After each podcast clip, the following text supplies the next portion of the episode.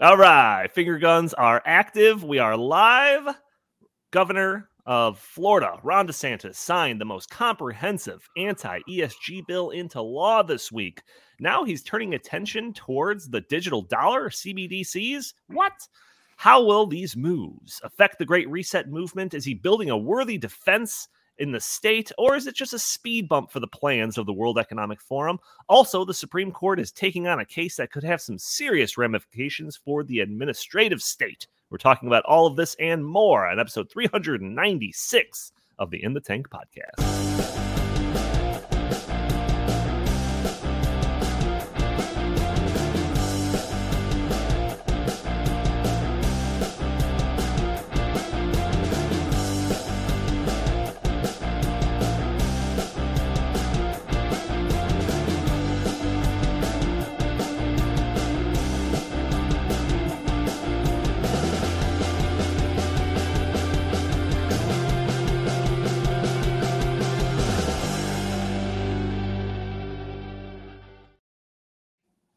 Welcome to the In the Tank podcast. I am your host, as always, Donald Kendal. Joining me, full crew, I got Jim Lakely, VP of the Heartland Institute. How are you doing today, good sir? I'm doing pretty good. I think I'm having a pretty uh, pretty good hair day too, which I like on podcast day. That's great. You know, you, you fix your hair in the morning and then sometimes it's just perfect. Mm. Today isn't perfect, but it's pretty close. And Donnie, I know this means a lot to you, so may the fourth be with you. Oh, that's right. It is Star Wars Day. Um, I could relate to that. I cannot relate to good hair days. I've never had one of those in my life. Justin Haskins, you are the director of the Socialism Research Center here at the Heartland Institute. How are you doing today, good sir? Uh, I think all this talk about uh, good hair, having hair, um, is discriminatory, mm. and hmm. frankly, I feel hurt, hurt by all of it. So, we, as usual, you guys start off the podcast just trashing my feelings. Doesn't matter. Yeah, we got HR okay. on line one. Also joining us, Chris Talgo, editorial Get director here the at the Heartland Institute. How are you doing today, good sir? I'm just really glad that Jim allowed me to not order off the kids menu at our big lunch uh, last week. So, thanks, so, thanks, thanks, Jim. Really, so really nice if people didn't watch the last episode you, are not going to understand this but uh, my wife was watching the episode while she was getting ready for bed or something like that and she comes out of the bathroom and she's like oh man poor chris you guys were really ragging on him. That's right. It's like oh i didn't think it was that bad but maybe i gotta re-listen to it, uh, it we got a lot it was justified. Well, i cried myself to sleep all all last week. You yeah. guys earn the treatment you get from me. That's that's all there really needs to be said audio only listeners. I do have to put this message out there that you can that you're probably listening to the show on a friday. You could join us a day earlier on thursdays at noon central time where we are streaming on facebook and youtube and rumble and twitter. You could join the conversation throw your comments and questions in the chat. Maybe we'll show your comments on the screen. Maybe we'll address your questions on the fly. Also we do have that super chat function. If you want to basically guarantee that we will read your comment or question at least by the end of the show you could also you could support the show that way and uh, get a message across to us. Also, you could help out the show by doing a couple of things. Those audio only listeners that I mentioned earlier, if you were to leave a review for us on iTunes, that'd be greatly appreciated. Also, if you are watching the show, you could hit that like button, subscribe if you haven't already, share this content, or just leave a comment under the video. All these things won't cost you a penny, only it'll cost you a few seconds, but help break through those big tech algorithms that prevent content like this from being shown to more people. So we do have a bunch of stuff to get to. A lot of a lot of uh pretty important stuff to get to, but something that might be impacting mm, uh everybody, maybe, I don't know, depending on what your viewing habits are, is uh the news, I think this week, maybe it started late last week, of the Writers Guild of America going on strike. So this is the union that represents thousands of writers for TV and movies, essentially all of Hollywood.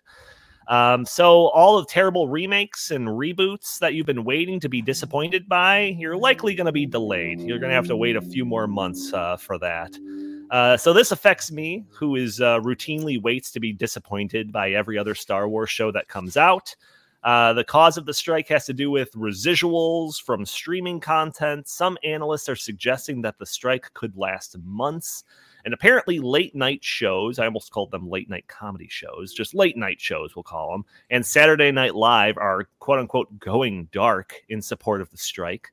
Uh, or, uh, you know, more likely they just are trying to avoid looking like fools like the last time uh, the strike happened and the host just had to riff for an hour every night and they didn't have any pre-written jokes or material so jim what do you think about all this? Uh, are you upset that you're going to have to wait even longer for new episodes of the night court reboot?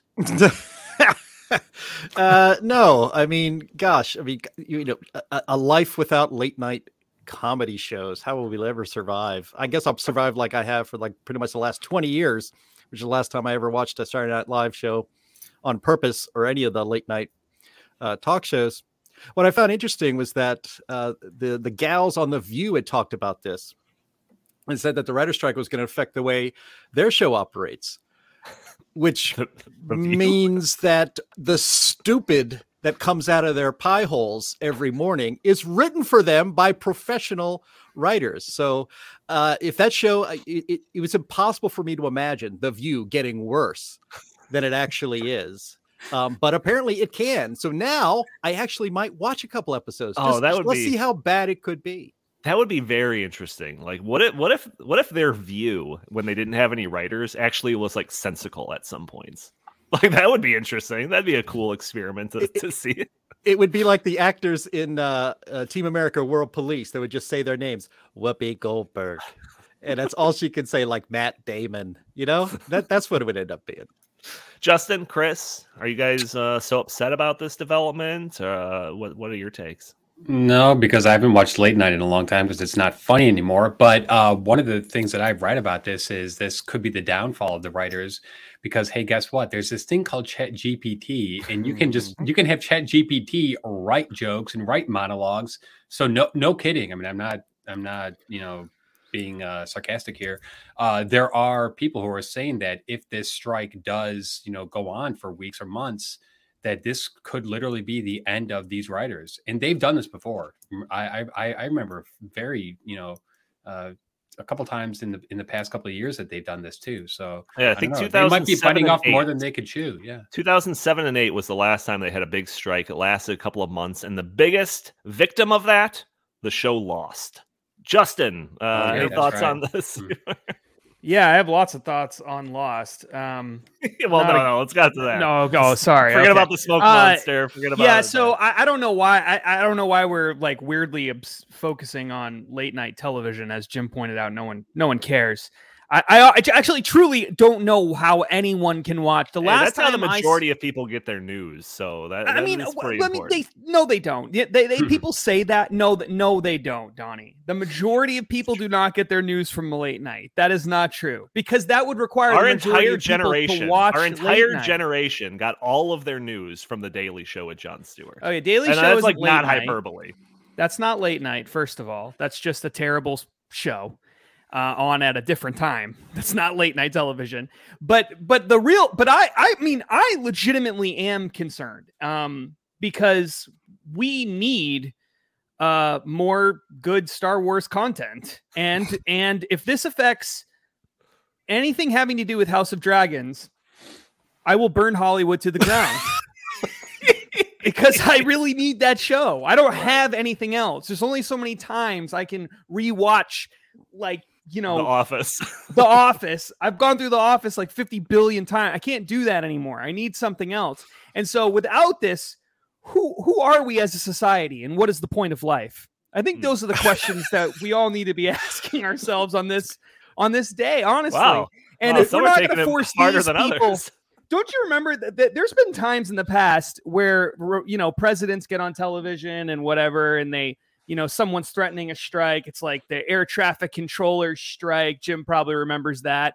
Uh, you know, and and like rail workers or whatever. And and then you get like a president or someone who gets on, he's a hard line. No, you know, we're gonna I'm basically gonna force these people to go back to work. I don't really understand how any of that works, but I don't know why we aren't doing that now. I mean, yeah. I'll, I'll if, scab. I'll, I'll say right now, I'll be a scab for the writers. I'm sure I could churn out stuff that's at least on par with, uh, you know, the Obi Wan Kenobi show. Like I think me, that's I don't think that's a high bar to meet. There are there are literally millions of people, maybe even tens of millions of people, who who could do a better job writing a show, a full blown multi hundreds of millions of dollars show than than Book of Boba Fett. Okay. There are there We're really people in Star pajamas Wars on right May now. the fourth here. Yeah, this is really not the appropriate right day for this forum. discussion. Well, I mean, you I mean, there- is Disrespectful. there- uh, no, ah, well, yeah, you're right. That's true. You're right, Actually, maybe you're this is the most impro- appropriate day. We're You know what? You're right. Star Wars. You're right. You know? All right, all right, all right. No one cares about any of this. Hopefully, Well, hopefully not they go on strike forever. I, I think the idea of late night shows being off, being you know uh, uh, going dark, and SNL going dark is a net positive for society. so Oh, just- we just should be in support of this. Totally agree. One, I'm one not in quick- support on either side of the strike. I'm in support of the strike. I don't care about the strike, but what other than how it Im- impacts me directly because I'm selfish. But the one uh, thing that I do think is really important is um, the fact that late night survived COVID. You remember when they were doing COVID from like their bathtubs and stuff, Oh, and sure. it was just like the weirdest stuff ever. There was no uh, people clapping in the audience, and it was all over Skype. Yeah, you it was the know. It was like that was it, it, it, it is incredible to me that that survived. So the fact that it survived that, the writer's strike compared to that is is nothing. So somebody is watching this. And I just whoever that is, get help, please. God help you. Well, you, you got to remember that it's the Writers Guild of America that that gave the Colbert Show that cringy Mhm. um, do the vaccine dance where he had Ugh. dancers did dressed they? up as as Ugh. needles. You know that was that's Hollywood at our best right there, doing that ridiculous cringeworthy They comedy sketch on uh, on on Colbert. But look, yeah, replace this- them with robots. I'm with Well, Chris. yeah, Chat GPT can't be worse than that. Well, actually, one of the one of the um, I, I was reading about this yesterday. One of the things that the Writers Guild is striking over and wants to make sure they get assurances for. They don't just want a bigger piece of the streaming pie. They also want want it so that AI will not take their jobs away. That it would hmm. not be legal for you to be using something like Chat GPT, which again is just a public forum one. I mean, the real AI is already way better than that, and we just haven't gotten access to it yet.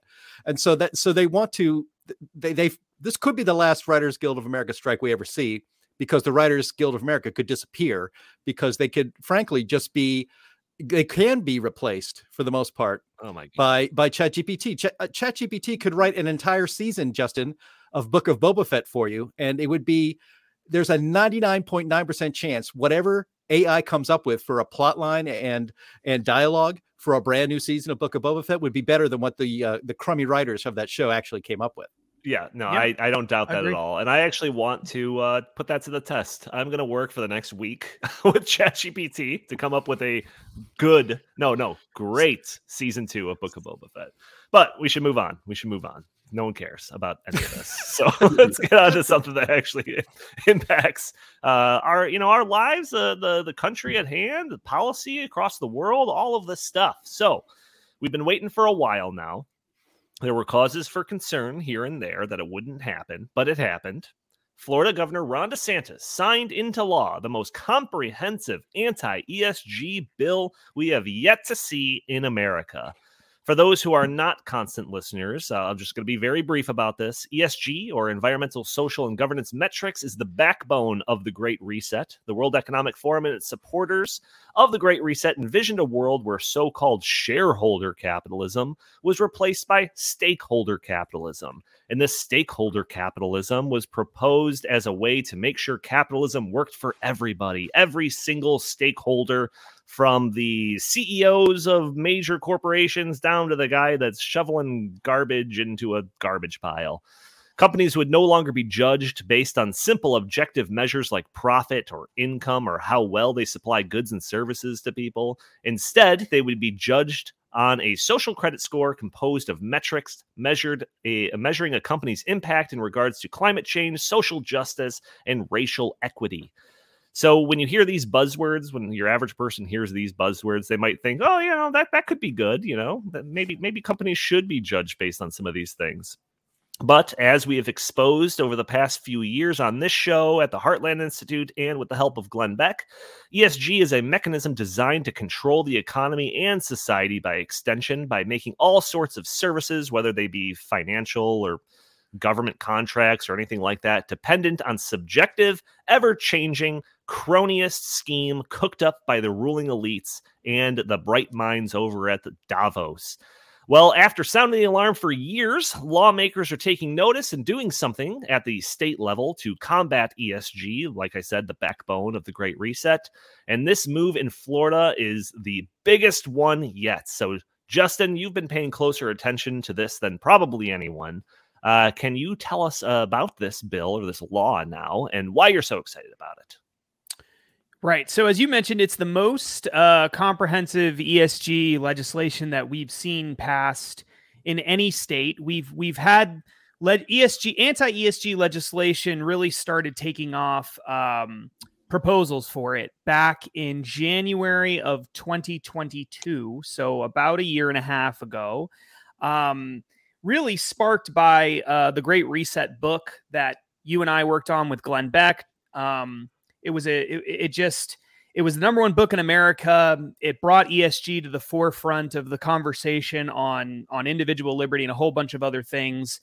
And um, lawmakers, state lawmakers, started to take notice at that point in time, um, reaching out to the Heartland Institute and and trying to work with us on various forms of uh, ESG legislation ideas and getting educated on the issue and things like that. And so from that point forward, really, um, uh, you and I and a whole bunch of other people started working really closely on ESG, informing lawmakers, speaking in front of lawmakers. I've probably spoken to hundreds of lawmakers across the country on this issue. It's not an exaggeration.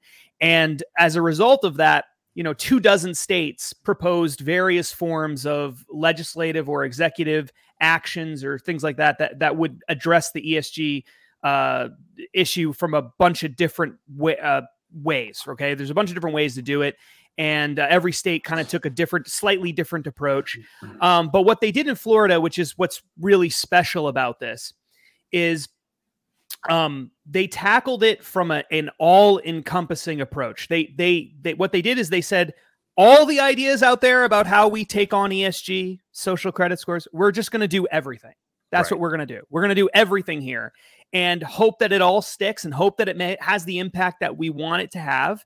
And we're going to, we know the left is going to attack us on this. We know the left is going to try to tear us down. We know the big bank lobbyists and everyone else is going to go after us, but we're going to do everything here. Now that that approach was taken in other states, but it failed every single time because the bank lobbyists would win and establishment Republicans would often come in and they would uh, kill legislation that seemed like it had a pretty good chance of passing. And so this was the first time that we saw um, uh, the good guys, frankly, win on this issue in an all encompassing way. Uh, so just really quickly, what does it do? What does the this ESG legislation do? Um, it, it does a whole bunch of little things, but the three sort of big things that it does is it makes it, it it it makes it so that the state of Florida doesn't put any of its investment money, pension money, other investment money that the state has into ESG related funds and organizations that are actively promoting ESG. So the idea behind that is we don't think that we should be putting our tax dollars toward this movement to completely reform reshape all of western society to it's it's like ESG is is one of the biggest parts of the great reset machine. And red states all across the country are literally funding that machine. They're fueling it with their money. And so one of the things it does is it says pension funds in the state of Florida uh, public pension funds can't do that government contracts in the state of Florida are now not going to be we're not going to be uh, the government isn't going to be investing directly working with directly organizations that are actively promoting this. Um, and the detail there are details of that and caveats and everything but it's it's those are two really good provisions. And then the third big thing that it does is it makes it so that financial institutions specifically uh, banks and other depository institutions like that can't use their power to um, enforce ESG metrics on their customers, both businesses and individuals. So, no social credit scoring in the banking industry in the state of Florida. So, if a bank says, uh, you know, you come in to get a loan, and we've and we've heard lots of stories about this all across the country. Uh, someone comes in to get a loan, a small business owner or something, and the bank says, eh, you know, yeah, we don't think that you've made enough uh, statements about uh, the Paris Climate Accords of being um, uh, pro green energy. Mm. And we would feel more comfortable if we're going to do business with you if you would make some public statements to that effect. And if yeah. you don't, it's not an exaggeration. Be, not an exact. This is a real example. This actually happened. And what this what this does is says no. You have to base banking decisions on banking um, considerations. Okay, so how likely are you to pay back the loan? Things like that. The the things that banks historically have normally cared about. They're saying that's the stuff that you have to focus on. You can't look at someone's tweets and say, we don't like your political positions on something, or you're a Republican, so we're not going to give you a loan for that reason, or you voted for Donald Trump, or you like Bernie Sanders, or whatever it is. You can't use non financial criteria for the most part, with some exceptions. You can't use non financial criteria when determining who gets access to banking services and loans under this bill. The big there is a big carve out there for religious liberty because one of the concerns was okay well what if you have a uh, credit union that's like a, a, lutheran credit union and their whole business is based around this idea right? Or or something like that right? And you can imagine you might there's a bunch of religious institutions that have these kinds of things. Um, and it's not necessarily just christians. You could have muslims that have something like that as well or whatever right um, what about them? Well, the bill specifically creates a religious liberty exemption so that you're not going to have a situation where someone's being forced to violate their religious beliefs. Okay. So this it's non-financial criteria other you know than if you're a religious institution. You know what that's doing. A, you know what that carve out's doing though. You, what is well, it? you already talked about this, how like climate uh, climate alarmism is becoming like a cult or a religion. They're just going to codify that, and boom, there they go. All they have to do is declare it. You know, that's not a bad trade off, though. If they actually were to admit it, that right. would be pretty useful for us too. I, uh, think. I, so, I see a couple. Anyway, that's com- the big picture. Yeah. Yes, yes, that is a great, great big picture. I see a couple of comments that I wanted to address real quick. One from Doug Troyer here. Glenn Beck is how I learned about ESG. Gary over here says, "Me too, Doug." Uh, to which I want to respond, "You're welcome." Uh, so let's let's move on. Chris, you've been following the progress of this movement of the anti ESG and all of that stuff from the start. How do you feel after seeing this big move in Florida? I think it's a step in the right direction for sure. You know, Justin laid out what the bill does, and I think that uh, most Americans would would support this. Um, I I hope more states do follow suit. Uh, but Donnie, I do want to just kind of uh, touch upon something that you said earlier. So one of the things about ESG that you know the the proponents of it all constantly say is, "Hey, this is about getting corporations to do good things, social good, and all that." I'm in favor of that, but I'm in favor of corporations choosing to do that, not being forced to do that. So you know, if if a local uh, company, you know, in uh, Arlington Heights or in Buffalo Grove, you know, this this uh, area said, "Hey, we want to, you know, uh, help contribute to, you know, cleaning up a local park." I would say, "Great, that is great. I really hope you do that." However, I do not think that companies should be forced to do that, and, and I do do not think companies should be forced to pursue the social justice causes that the architects of ESG want them pursue. I think that companies should have the choice to pursue whatever social causes they want to do on their own volition. And to add on to that, that the companies and these corporations have to be beholden to the consumers first and foremost. So if they do pursue something that uh, you know the vast majority of their of their customer base rejects, then they feel the brunt of that. But the way that hmm. the ESG system, and I won't get into all the specifics, you can go check out some previous episodes of this or any other things that we've put out on ESG on stoppingsocialism.com, but it puts the the main person that they're trying to impress or the main vehicle that they're trying to impress is this ESG social credit score. So the customers are become secondary. So that's right. another perversion of right, of right. This. Because all I'm trying to say is obviously I believe in shareholder capitalism, and I think that you know a company's uh, you know uh, let's just call it capitalism. well, no, but what what I, I I think that a company obviously should make sure that they are doing everything in their power to make sure that shareholders get the maximum return on investment. However, I don't think that these corporations, eh, well, I, I don't want people to to say, well, corporations are only concerned about the bottom line. And that's all they care about. And it's all about maximizing, you know, the uh, the return on investment so that the uh, the you know CEO can get a you know higher pay package or whatever. I do think that corporations, and I think most corporations do this on their own. And I think that what's happened with ESG is that now you've got this force that's you know put into place where it's it's it's you know trying to push corporations to only do that on behalf of left wing social justice causes. Right. And I think most, I, well, I shouldn't say most, but I think that many corporations would actually do that on their own. And I think that many of them would actually do that in favor of uh, uh, social justice causes that all Americans, you know, are in favor of. Sure, sure. Jim, uh, we could be witnessing a perfect storm of anti ESG movement. Uh, not only is this occurring in arguably the most important red state in the country, but the governor signing it could be the front runner for the Republican nominee for president. Uh, what do you think about all of this?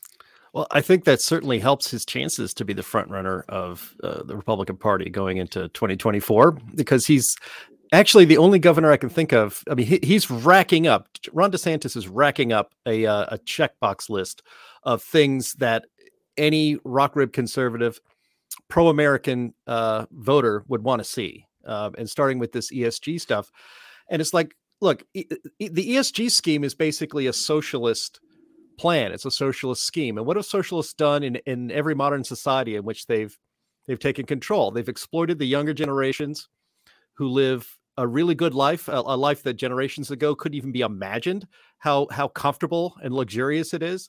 And they convince them that uh, the world that they ex- that they're experiencing is is really not just. There's no justice to it. Uh, that it doesn't work for the people and that capitalism uh, only cares about profit, which is actually great. Uh, do, look up some Milton Friedman videos on YouTube, uh, and he will explain much better than me that uh, the pursuit of profit is actually the pursuit of the greatest societal good. And that so what if a CEO has seven vacation homes and his own private island in the Caribbean because the benefits of of unregulated or unbridled capitalism is so good uh, for for the whole of society that that's that's that's not something anybody should even be uh, concerned about. But what is but what is all what does esg and all this stuff do? Um, you know we, we talk about as, as we say here stakeholder capitalism instead of shareholder capitalism. So it so so basically uh, these are people who who don't have their you know a stakeholder really let's be honest are people who really don't even have a, a legitimate stake in advancing the economy and society. These are these are the takers as it were instead of the makers and these takers are the beneficiaries of all the stuff that the shareholders invest in and the makers actually do. Uh, but again, you know, to to to foster a socialist revolution, you have to convince enough of the people, you know, the working class, that they to be resentful of the makers, to say that these people are are are in uh, unjustifiably wealthy. They're way too wealthy, and so they, they need to be punished, and their wealth needs to be taken away. Um, so, you know, what we have here is is with ESG is a is a is a uh, let's just say an attempt to control society but the socialists this time are smarter than they were in the socialist revolutions for most of the 20th century. Instead they've gone to the makers and they've said here's a better idea. I know there's you know venezuela and all these all these places you know you don't want uh, torches and pitchforks outside of your corporate offices either. So here's a bargain we can make. We will work together to control society. We will increase our political power while you will increase your economic power and strength over the market because we'll rig it all for you. And then together we will be able to, uh, you'll be able to profit and we'll be able to control society. I mean, it's like, it's like Darth Vader going to Luke Skywalker, may the fourth be with you, and saying, if we join forces, forces we can even surpass the emperor and we will rule the galaxy as father and son. The, the government and the, and the, and uh, these, these companies that are embracing ESG are trying to create that kind of dynamic to basically rule over society uh, to the benefits of only them and to the detriment of ordinary people like you and me. Right. Yeah. Like I've said before when talking about ESG, ESG is the biggest cronyist system mm-hmm. ever devised by man. That that's the that's the simplest, quickest elevator pitch for explaining what ESG is without having to resort to Star Wars analogy. It also should be. I also think it's very uh, important to note that ESG investment funds, by and large, are doing much poorer mm-hmm. than all other investment funds. Uh, ESG uh, index funds, in particular, are down you know quite a bit since their inception a few years ago. So if if you are actually putting money into these ESG funds, which Bank of America would love me to do, although I'm not going to, you're going to lose money. Right, right. Uh, there is a comment here. Jennifer Gross, state representative, saying, Thanks for all you do. I tried to join your legislator group, was unable to. I think Andy shot her a message saying, Shoot media at heartland.org an email and we'll help you out with that. So if you're still listening, Jennifer Gross, definitely do that. We'll help you through that system. Uh, so yeah, Ron DeSantis is really putting himself out there as like the anti ESG guy. Uh, that's fantastic. Me and Justin were dreaming of that uh, a year and a half ago. So the fact that it's actually happening is unbelievable. He's also the guy that started the anti ESG state coalition signed by what, like 19 governors, if I'm not mistaken? 17 or 18, something like that. Right, right, something like that.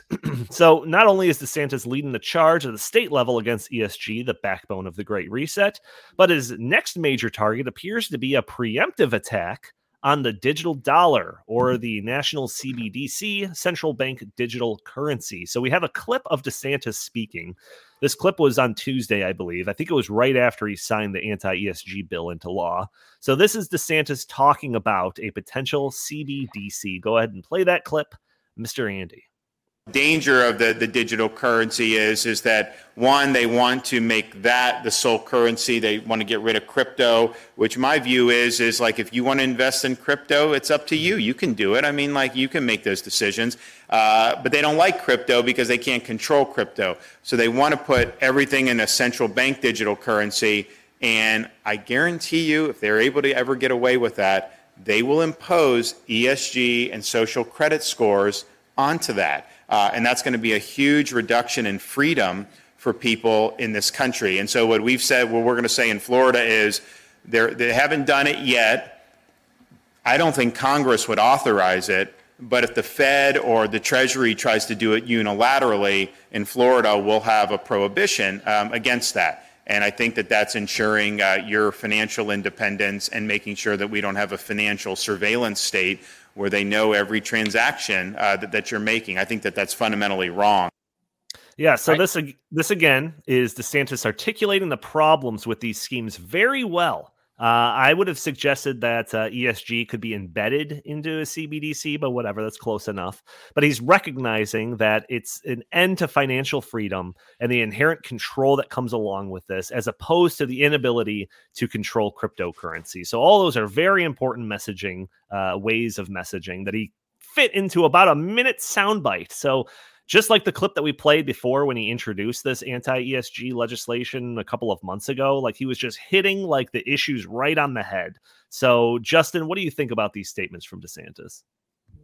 Well, I I, I want to start by saying I totally agree that a CBDC is, um, you know, perhaps the biggest threat to individual freedom uh, of any active proposal being floated around right now. I mean, this is this is the one, and he uh, Governor DeSantis is exactly right that if this were to actually become law, um, you know, you wouldn't have any privacy. I mean, you you wouldn't have control over money.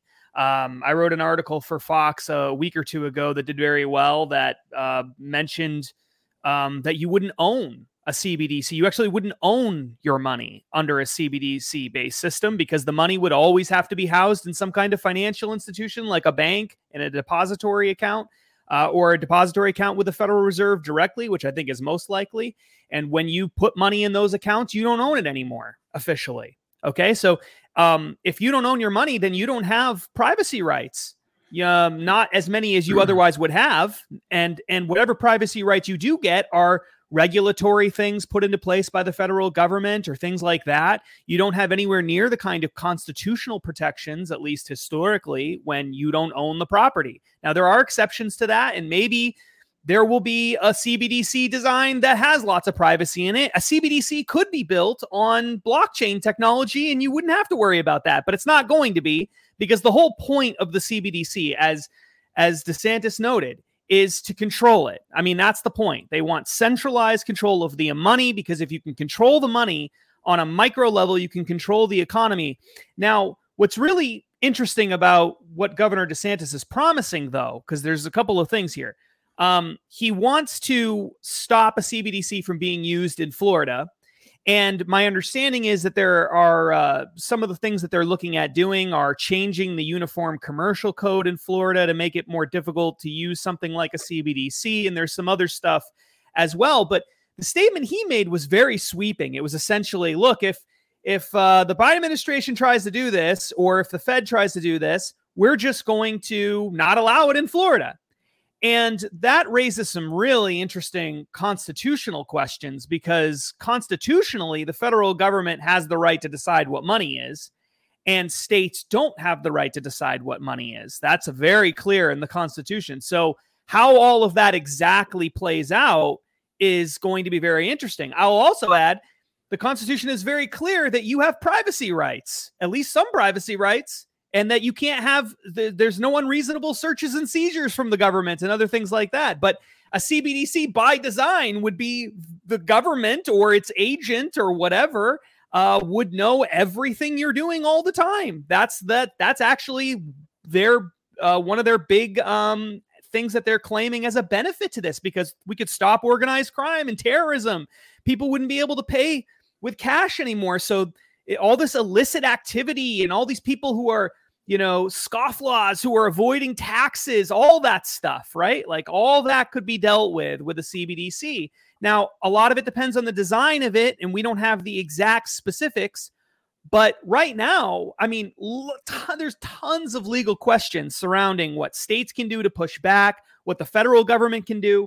And I'll just leave it one last thing on the legality of all this. One of the really interesting things that is not getting any attention at all, but it is incredible that this is the case, is that when the Biden administration, when Joe Biden released an executive order in March of 2022 instructing the federal government to study the issue of CBDCs that launched the whole Biden administration's efforts for a central bank digital currency.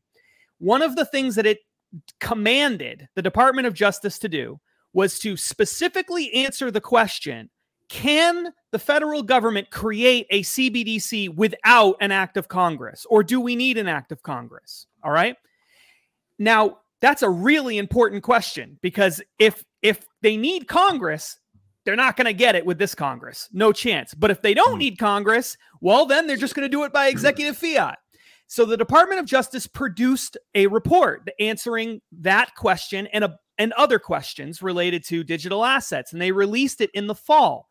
But they did not make the section on the legality of, of the central bank digital currency available to the public. They oh, hit it. Great, great. So I can so, guess what it says. I can guess so what it re- says. Republican members of Congress contacted the Department of Justice and said, We know that you have this. Give it to us. We deserve to know. we should know what your position is. And it's the last I heard, stonewalled. No answer. So supposedly the Biden administration has a position on this officially, but they won't tell anyone. So for all we know, they could come out tomorrow and say, "Guess what, everybody? We've got the right to do a, a, a central bank digital currency, and here it is." And then we'd have to we'd have lawsuits. This is the only way to deal with it absolutely stunning that they would do that. Just absolutely stunning. And shame oh, on yeah. the media Come for not on, covering man. that. Yeah, yeah, yeah, it's stunning if you, you know, haven't been involved in all of this stuff for as long as we have. Uh, otherwise, it seems pretty par for the course. But uh, one thing that you had mentioned is that it's not like clear exactly what DeSantis could do. And like I'll admit that like these statements and, and whatever he would be able to do really could just be symbolic, but I'm fine with that. Like there is a level of symbolic moves that are there are very important that I'll defend uh, all day long because the thing that this does uh, well, first off, a lot of the strategy that the kind of ruling elite play by is to try to do things without people paying attention to it. That's what they were doing with ESG up until you know uh, all the stuff that that uh, has been done to expose it, uh, and that's what they were doing with CBDCs, as far as I'm concerned. Uh, just trying to do it without people paying attention. Oh no, no, don't don't look over here. This is all just normal stuff going on. Don't pay attention to it. But now we've got Ron DeSantis, like I said, could be a front runner when it comes to being a Republican nominee for president, talking about this on a national stage, essentially. So he is bringing so much more attention to it that is undermining the strategy of these kind of ruling elite types. Chris, Uh, I was surprised to see DeSantis say this. Uh, I don't uh, doubt that he would hold this stance, but the fact that it's on his radar, uh, I think, is a great a great sign. Is the idea of a CBDC replacing the dollar being discussed regularly on cable news networks? Mm, no, not really. I mean, I they're, they're, so. they're, they're still completely obsessed with Trump, Trump, Trump, January 6th, January 6th, January 6th. Little bit, you know, uh, that's basically all they talk about these days. Uh, but I actually have a quick question for Justin.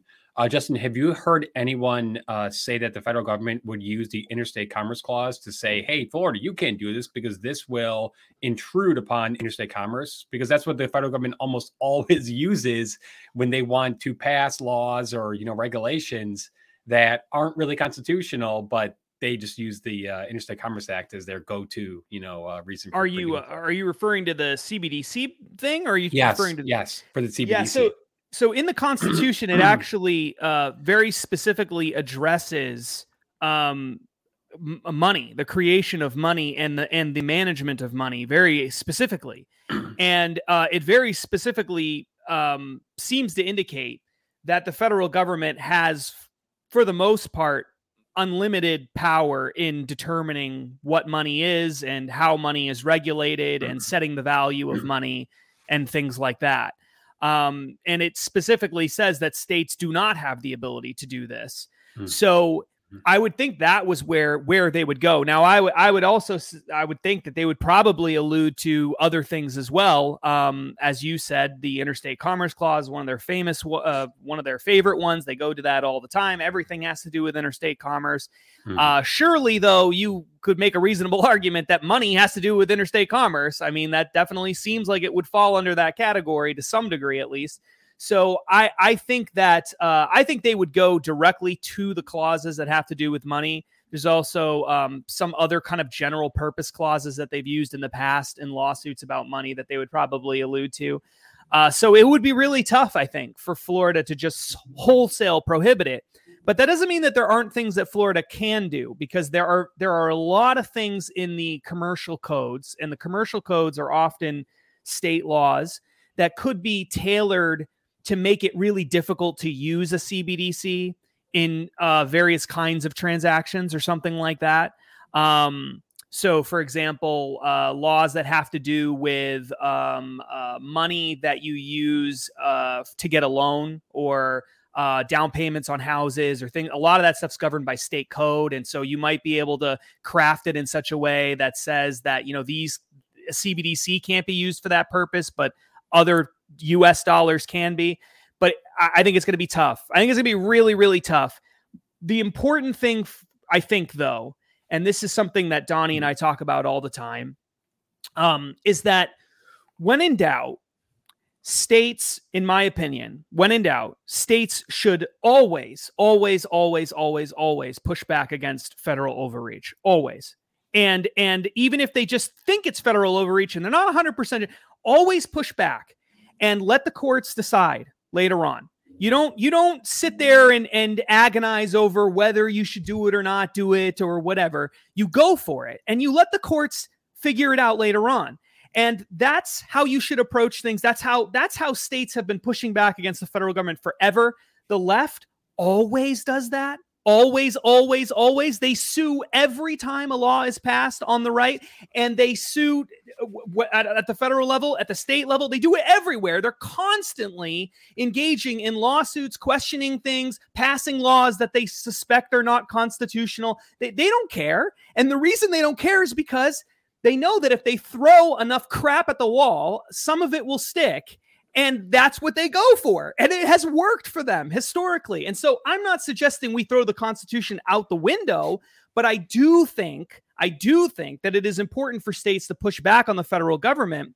And uh, I, think that uh, so much of what the federal government does is unconstitutional anyway, that we live in a world where if states aren't pushing back, the left is going to win on every single one of these issues. So always push back and let the courts say no after the fact. That would I- be my recommendation. I, I just one other very quick question: Is there any talk of a uh, interstate compact uh, regarding this issue?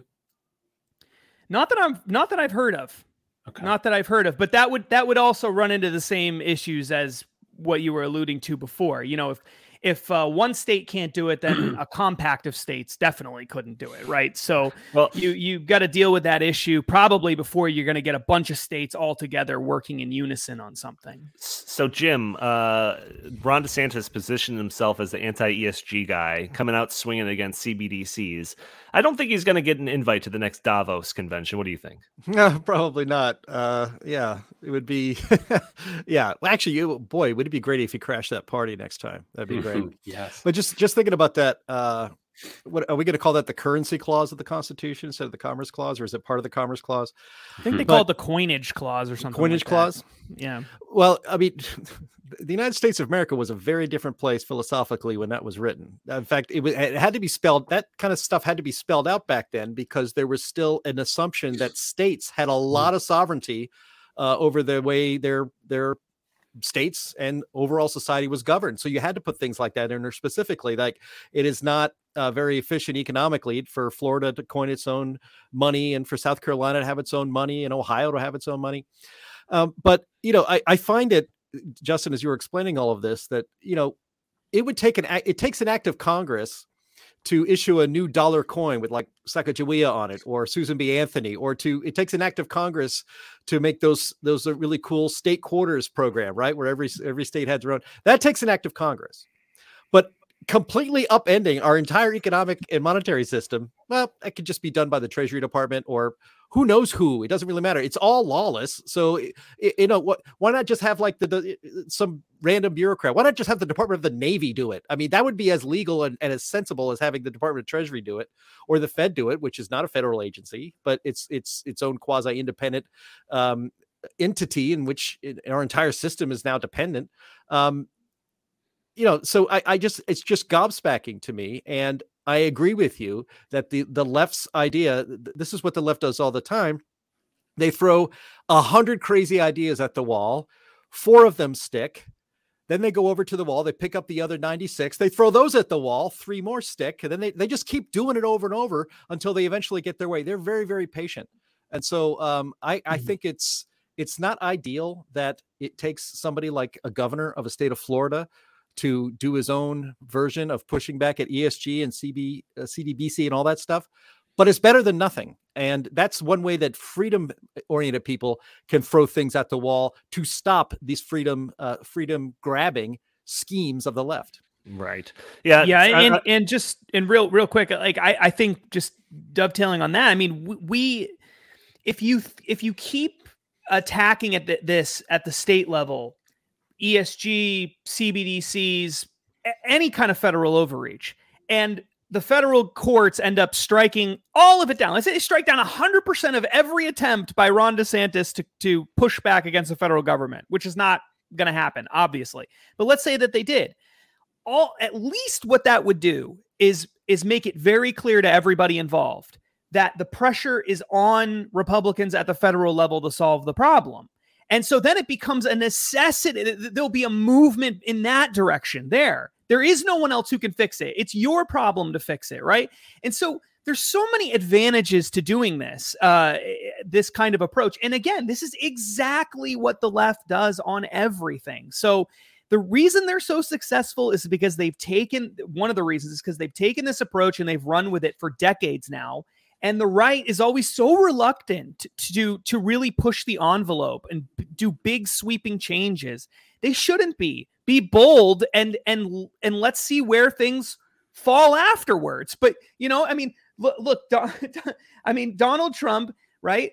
What, art of the deal before he was ever a republican right? What does donald trump teach you in art of the deal? You start high with your negotiating knowing higher than you know you'll ever get. You get you start really really high and you know you're going to come down from there, but if you start mid-level, you know you're going to come down from that point, right? So you start way too high and then work your way to something that you're willing to settle for.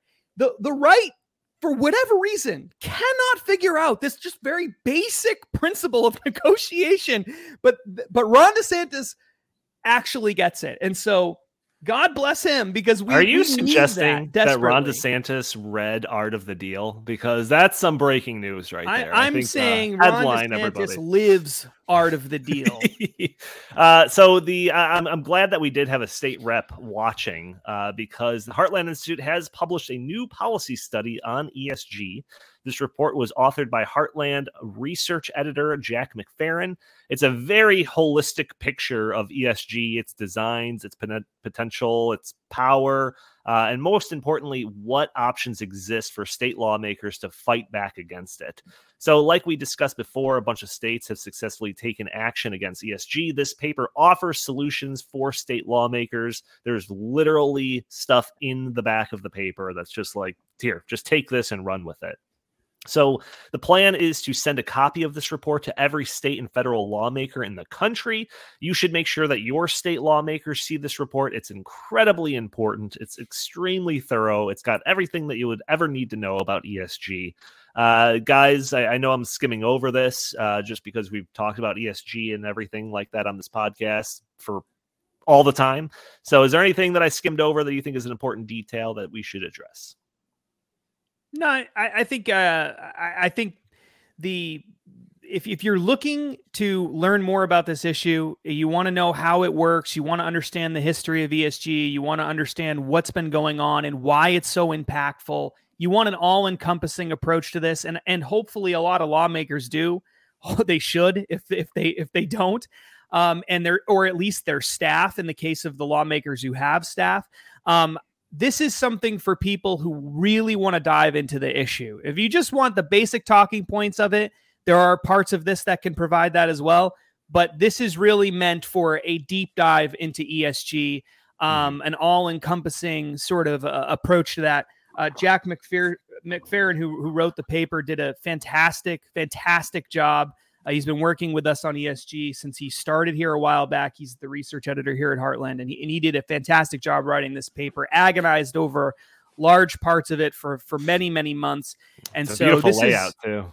Oh, I know. Well, obviously, it's a The most important layout. thing, yeah. I mean, Yeah, it just looks beautiful. It's Well, you know, appearances do matter. You're right. Um, that's right. but it is. I I think that's the best way to to frame it. It's a deep dive into the ESG issue. So, if you have a question about ESG and this paper doesn't cover it, we'd be happy to answer for you. But I, I, I kind of doubt it. Most Yeah, of it I- is covered in It's in there. It's in it's there. a it's a deep it's a deep dive, but it isn't dense. It's very actually very easy to get through, and it's uh, about forty pages or so of, of content explaining ESG and ways to and ways to fight it.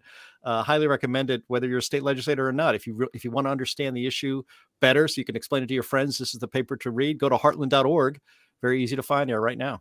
Yep, fantastic. Uh, so if I wanted to limit this podcast to an hour, I would skip this next story, but uh, I kind of want to talk about it. So forgive me if we go a little bit long. Uh, Justin's standing, so every time Justin's standing, we have to go a little bit long. So I do want to talk about this. So uh, this is a story that's uh, in Forbes. That's very interesting. So it, it feels like we have the Great Reset and ESG up against the ropes, uh, but we can't even for one second take our foot off the gas. Uh, these people aren't going to drop this. There's just no way. They've got far too much riding on this scheme. This is the scheme of all schemes. So they're not going to just like, oh well, Ron DeSantis passed this bill. Let's move on to something, some other scheme to control society. No, no, no. They're going full force with ESG. So we have to keep the pressure on constantly, day in and day out. So, uh, Justin and I have gone through great pains to stay up to date on all the different crafty ways ESG is being enforced and carried out. And um, if you're a, a constant listener to this podcast, or if you've read the Great Reset books or anything like that, you might remember this story. Uh, it's a story about how the, uh, I forget who. Justin, you're gonna have to fill in the gaps here, but the use of algorithms to calculate, to estimate what corporations or companies, small companies' ESG scores were. Can you do a very quick explanation of that story? Because the story I want to address ties into this. Yeah, Mo- Moody Analytics. So uh, this is uh, Moody's Investor Service launched a product called I think it was called ESG Score Predictor, if I remember right. And essentially, what it is is it's a it's an algorithm. It's it's a form of you know it, it's a form of AI really, in in some ways. That uh, what it does is it it takes all the existing data that they have on uh, a company, any given small business or medium sized business, which is not much, by the way. They use very little information about these companies to do this. And they develop an ESG score. They produce an algorithm based ESG score for these companies, even if they don't have an ESG report to base it on. So just the mom and pop shop down the street, they can produce an ESG report using this uh, predict this ESG predictor. And you might say, well, how can they possibly do that? Um, and the way that they do that is they look at where the company is located, the kind of industry that it's in, and I think the size of the company as well. And they just assume, they yes. just make assumptions about you.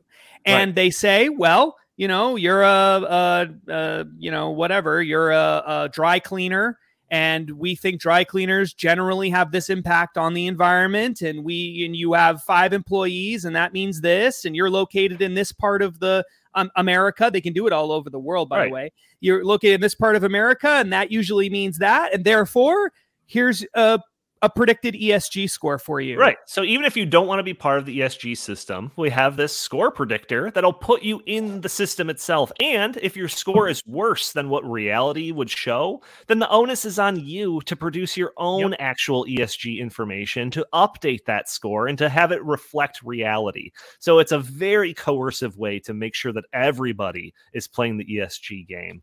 Or uh, do you remember uh, a few months ago? This is probably several months ago when Al Gore was at a World Economic Forum event. We talked about it on this podcast, and uh, he was he was complaining about the idea of corporations greenwashing or something that they that they would agree to doing some climate change effort, but in reality they wouldn't do it. And he talked about mm. greenwashing, and then his plan to dealing with that was this thing called a program called Climate Trace so, Climate Trace was essentially a global network of satellites that were going to monitor CO2 emissions from all different corporations and pinpoint what corporations and companies and industries were releasing what amount of CO2 into the atmosphere so that those people would be able to be held accountable. So that was an idea that he had. Uh, it actually happened. I don't think anyone ever talked about it, but it happened. It's called Climate Trace. It's active right now.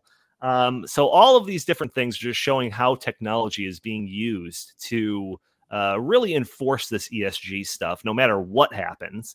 And now I'm reading from this Forbes article that's titled, Are You Ready for an AI Driven Radical ESG Transparency? So the author of this article talks about Chat GPT, another thing that we've talked about on this podcast, and how their people are using uh, chat gpt and ai like technologies to enforce different climate stuff. So reading from the article it says ai tools for sustainability and esg transparency are multiplying before our eyes. Chat ipcc can uh, converse about climate science using the latest and most authoritative scientific papers as its data input. Clarity ai digs around in company sustainability data and shares back simple graphics and reports Greenwatch uh, AI compares companies' green claims against their actual carbon emissions, and Climate BERT fact checks climate related claims and can be used by governments to detect greenwashing.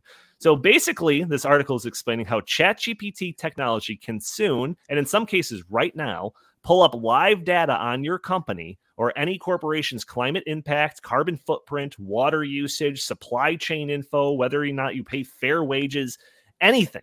And this is massively supercharged version of what Justin was describing earlier with the uh, the ESG predictor score or whatever. So, Justin, I thought this article was unbelievable. What do you think about it? Yeah, this is this is incredible stuff. I mean, uh, we you and I have been working on a, a book with with Glenn that's going to be coming out in July. Uh, Glenn Beck called uh, Dark Future, and in Dark Future, we actually talk about some of this stuff, not all these companies, but this general concept.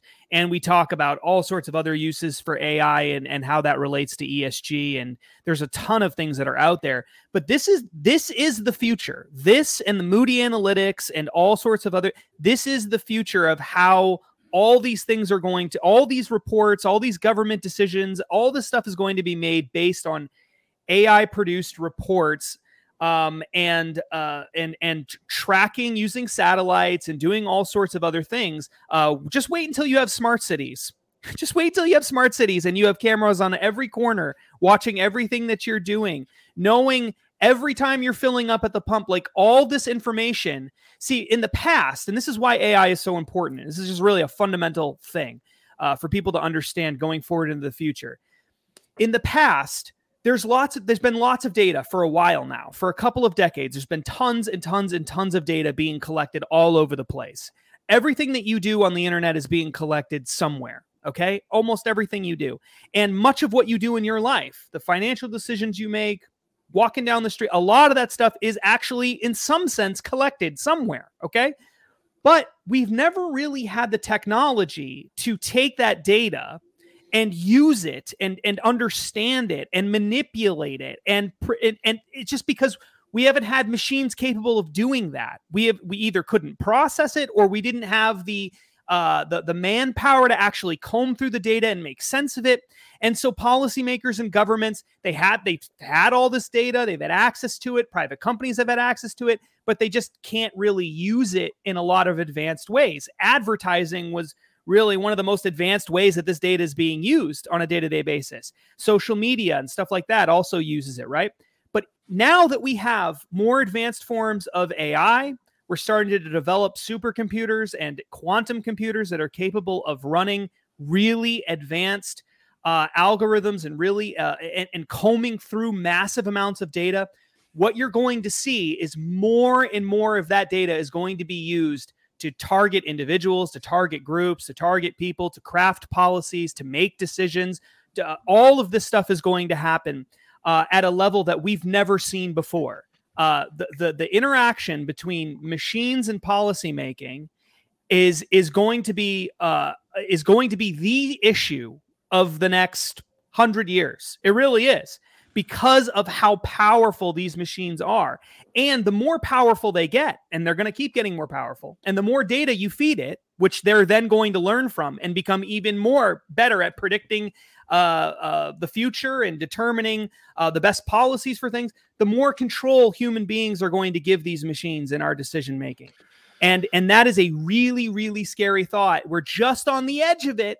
And climate change is a huge part of all that, right? Because now you know exactly what your neighbor is how much your your carbon footprint is for your neighbor. And you know exactly how much that business down the street is using. And you have the ability to run algorithms to predict what people will do under a bunch of different climate scenarios and all sorts of other stuff. And it doesn't mean that they're necessarily accurate. That's not the point. The point is it's going to give people the belief that there's an accuracy there. And uh, that's that's what this we're just seeing the early stages of it this is just the start, but it's going to be yeah, Jim, it's going to be the biggest issue over the next century for sure. Jim, uh, you told me earlier this week, or maybe it was last week, that uh, Black Mirror was coming out with a new season. Yeah. Um, I wonder if they're going to even be able to top what's really going on just now. like it usually predicts the technology of the future, but this stuff is scary enough as it is. What do you think? Well, I mean, it isn't it isn't it interesting that the only road to social utopia requires absolute surveillance of every aspect of your life. Without surveilling and knowing everything you do at all times, can we if, unless we have that kind of access to your life we will never get to our socialist utopia. Uh, gary had asked in the comments earlier he said how are they measuring emissions you know your emissions? And when i saw that i was like do you think that actually matters? Do you think it actually matters how they're going to measure emissions? They'll just tell you what your emissions are if you could figure out a way to accurately calculate and show it scientifically, accurately calculate your own emissions that you're actually responsible for, do you think you'd be able to replace the data the government is telling you that what your emissions are? Do you think they let you do that? Of course not. If you believe that, you believe Al Gore is actually uh, very soon going to move out of one of his 20,000 square foot homes and start living, you know, that low carbon life that he wants for everybody else. That's the thing that is super scary about this stuff is you know with with uh, artificial intelligence it's not the technology itself it's how it's being put to use. And it's being put to use to to take away our liberty and our freedoms and to rule us and to herd us into into categories in which we cannot escape. Everything that is happening right now through through from ESG to central bank uh, central bank backed digital currencies to th- this sort of thing is all designed to control you to take away your freedom and your liberty. And uh, that that's what's so scary about it. You know, in Black Mirror, in the show Black Mirror, there was at least a conceit that the people volunteer. That, that was kind of one of the points that Charlie Brooker, who created the show, uh, was. Black Mirror is the is the face of your of your cell phone. That's what the Black Mirror mm. is. And there was always this idea that he, what he was worried is that humanity would, would voluntarily give themselves up to this kind of surveillance. We're not going to have that choice. It is just going to happen these governments and these these powerful entities around the globe are going to be using this technology to control you without you ever giving your consent to that that's that's what's really scary about what's happening right now I'd love to end this podcast on a positive note, as usual. There we go. Right, right. Uh, Chris, do you do you have anything to contribute to this part of the conversation in regards to ESG and technology? Uh, you know, this this reminds me a lot of after uh, September 11th when the uh, Patriot Act was passed and uh, the NSA started gobbling up all people's text messages, phone calls, you know, uh, everything they were doing on their keyboard, everything. But what what what the problem was back then was they didn't have enough analysts to to you know comb through all that data. There was just way too much of it. So I am worried because if they do have quantum computing, supercomputing, and AI technology that can comb through these things and just instantly pinpoint red flag there. This guy Google search, you know, blank too many times. Uh, he's you know he's a problem.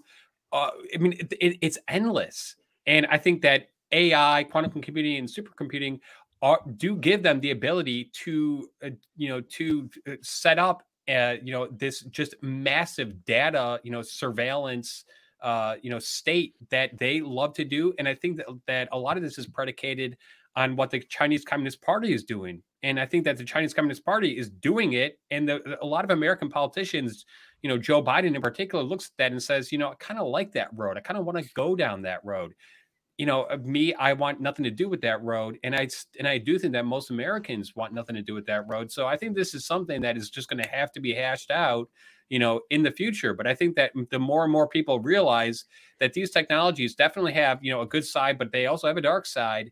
That the uh, you know American people need to understand that, and we need to you know make sure that we are not letting uh, you know politicians and you know technocrats abuse uh, these technologies and you know uh, letting them use it to put us under their thumb even more than we already are. What, what, you, would you look at Chris? He's trying to earn himself a grown-up lunch. Look at that. He's coming around, and uh, yeah, you're back on the adult menu, buddy. All right. right. Uh, we are five so minutes glad. over. Jim, I mean, should we address this last story? Can we briefly, maybe we can tease it for future reference? What, what do you, how do you want to handle it? Well, I think we should, we should, it's an important enough topic. I think we should talk about it for more than 30 seconds, but it's, it's a, it's an, it's a new uh, Supreme Court case that the Supreme Court has just agreed to take, and it could put into jeopardy the so-called Chevron, Chevron doctrine, which uh, has ceded the power to regulate our lives to unelected bureaucrats who work, who basically just by fiat decide what the rule is, which becomes law. Uh, so uh, you know, I think it's important. Uh, the the the story that I saw was in town hall. Is SCOTUS about to annihilate the administrative state? Uh, I wish, I wish I could be that optimistic. Maybe it could happen in this Supreme Court. The question is whether or not the administrative state would actually adhere to the law handed down by the Supreme Court, which is a completely different question. But uh, it's a rare good development for freedom that I happened to notice and thought we could talk about it. Maybe we'll do it next week. Just just real quick. So Donnie, I'm writing an op-ed on this as we speak, and uh, the case in question uh, is the National Maritime uh, Fisheries Service uh, is using a 1976 law that uh, basically says that the uh, the fishery service has the ability to force uh, fishing companies to put government employees as monitors on the boats, so that they make sure that when they are out doing you know the fishing activities that they aren't you know causing any damage to the environment. But what the um, what the the plaintiff in this is saying, and it's a group of four family-owned and operated uh, fishing companies, is that wait a second, this goes so far beyond the scope of the provision that the uh, of the law that the N uh, that the National Maritime Fishing Services is using that it's it, it, it's just like you know c- just completely ridiculous. They also are saying that the uh, NMFS is saying that the the fishing companies have to literally pay the salaries of the government employees. so, I mean, this has been ha- so. Like Jim said, 1984 Chevron doctrine was you know put into place. It's been cited thousands and thousands of times in subsequent cases by the Supreme Court. But I I'm actually very optimistic about this because I saw the uh, the statements by Clarence Thomas, uh, Neil Gorsuch, and uh, you know Brett Kavanaugh all saying that wait a second you know the chevron doctrine has been so abused for so many years that we have to put it back in a box. So i don't know if they're going to just outright overrule it or if they're going to really really reduce the scope because right now all the administrative agencies have to do is say hey it's a reasonable you know request. And obviously that's a very you know ambiguous statement but what this has led to, in my opinion, is the you know the, the birth of the deep state, the birth of the administrative state, the birth of permanent Washington. And you know what we need to make sure is that we put these agencies back into into place, and that we make sure that Congress, because Congress writes laws, Congress writes laws, the judiciary uh, interprets laws.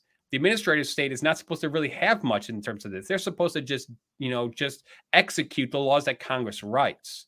So mm-hmm. I think mm-hmm. this would be a huge, huge, you know, uh, victory for uh, you know those of us who do want the administrative state, you know, really, really, really, you know, reduced in in the scope of its powers. So I, yeah. I am actually am, am very uh, excited to see what uh, you know what the Supreme Court says about this. Well, as uh, as it works its way through the Supreme Court, surely we'll have more opportunities to talk about it. So we'll definitely pay attention to that. But we are ten minutes long, so I'm going to wrap up the episode. Uh, unless anyone has any last minute comments or anything they want to get off their chest. Hearing nothing, I want to thank everyone for tuning in to this episode of the In the Tank podcast. Join us every week for a new episode. For those audio only listeners that are catching the show on a Friday, first off, leave a review for us on iTunes. It'd be greatly appreciated. Also, you can join us a day earlier on Thursdays at noon Central Time, where we are streaming live on Facebook and YouTube and Rumble and Twitter. Uh, you can follow us on Twitter at In the Tank Pod. You can uh, leave us uh, a comment or a suggestion for the show by emailing us at In the Tank Podcast at gmail.com. Those people that are watching us on YouTube, you can help us out by just doing a couple of things hitting that like button, subscribing, sharing this content, leaving a comment under the video. All things that won't cost you a penny, only will cost you a few seconds, but helps break through those big tech algorithms that prevent content like this from being shown to more people. Jim Lakely, where can the fine people find you? At Jay Lakely on Twitter, at Heartland Inst on Twitter, and always visit heartland.org. Fantastic. Justin Haskins, same question. At Justin T. Haskins on Twitter, Gettr. I'm not going to say Parler this time. I'm going to say Facebook and stoppingsocialism.com. Don't go to Parler. It's all over, folks. You said Parler three times. Chris, Chris Talgo. Okay. What do you have to pitch today? Uh, Heartland.org, as always, and stoppingsocialism.com. We got some new uh, articles up there, so please go check it out. Fantastic. All right. Thank you all for tuning in. We will talk to you next week. You are fake news.